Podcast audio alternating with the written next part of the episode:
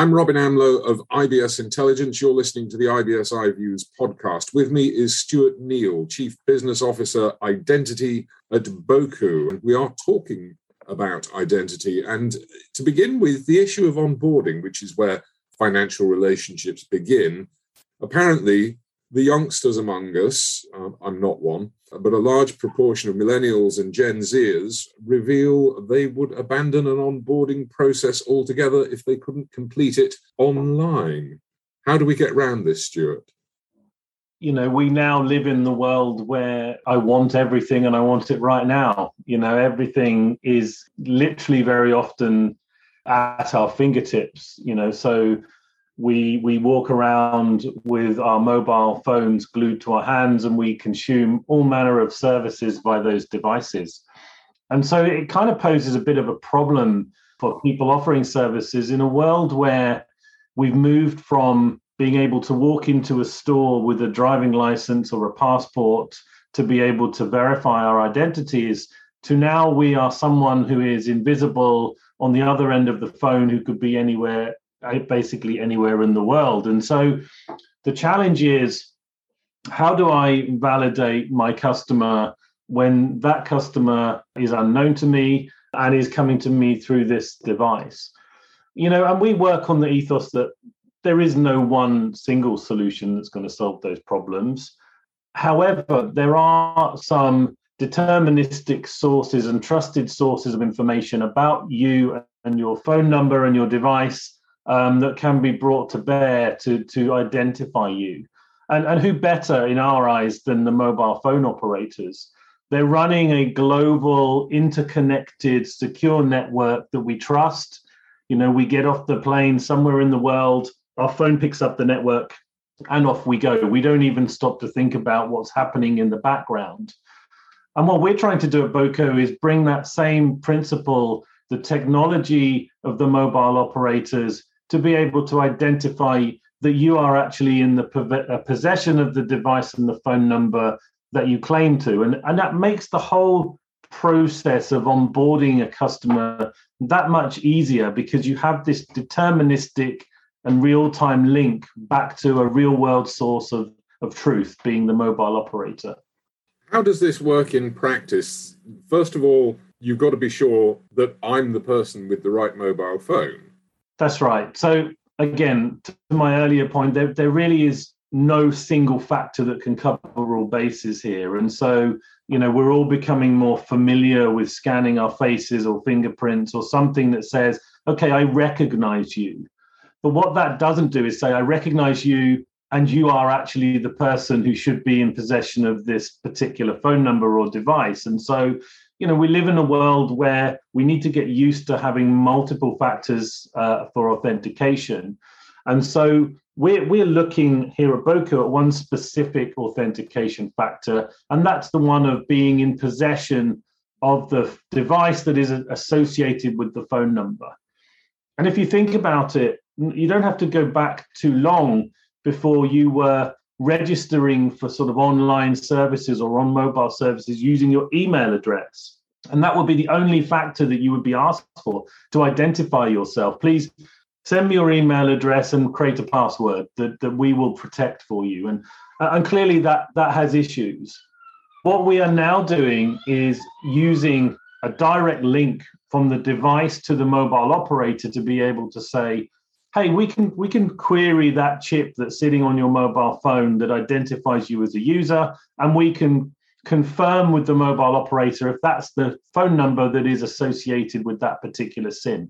And so we can kind of square that circle of yes it's the device that is being used and yes that's the right phone number. And we can even go one step further than that and validate the the personal details that you may have presented as being your credentials for the for the new account and validate those against what you registered when you set up your new mobile phone account in the first place. And so it's a really nice way of of kind of linking the person to the phone and the phone number. And that means you can almost be be one you know deterministic way of, of proving uh, identity. Well we've got to be able to do that. We've got to be able to do it securely because it's all very well for us to talk about and for me to talk about, as I did at the beginning, about the millennials wanting to do everything online. But we've had to do everything online for the last couple of years. And it's quite possible that around the world, we're going to continue to have to do most things online for the next couple of years. And not just online, you know, the online world has also transitioned from people sitting at, at desktops to laptops and now candidly everything is happening within the app ecosystem. You know if you if you go to countries in southeast asia indonesia is a great example. These big app ecosystems have evolved from you know maybe it's my uh, ordering a taxi or or a car or ordering a takeout or getting my dry cleaning done. These big universes have built up around the mobile phone and the app ecosystem and of course people are now running their lives through their mobile device and their phones. And so the premium of being uh, uh, uh you know being required to identify people a a from a slick onboarding and customer experience perspective you know because this is competitive. I want the i want the most customers and i need to therefore offer the best experience. But also from a preserving the identity and preventing fraud perspective. And so you know, there's always a, a kind of trade off in most ecosystems between having the most secure experience and also having the best user experience and the seamless experience. In this case, with what we're doing, you can get both because what, what we're offering is a way of proving possession of the device without friction because everything is happening in the background via API calls to say, okay, this is the phone that's in session. That's the number that's associated to that phone. Does everything check? Yes, you're done within within milliseconds. And so, you know, it's it's a kind of suitable authentication method for, for today's mobile world. Effectively, it's an authentication method that I don't personally have to be involved in. The device does it for me. That's exactly right. And and, and it's up to the you know the provider of the app or the or the merchant if you like to decide how much they want to engage with the user. So maybe for for some services like a login to an account or an email address you don't want the user to be involved. You just want to say hello and let them in and you do the validation silently in the background.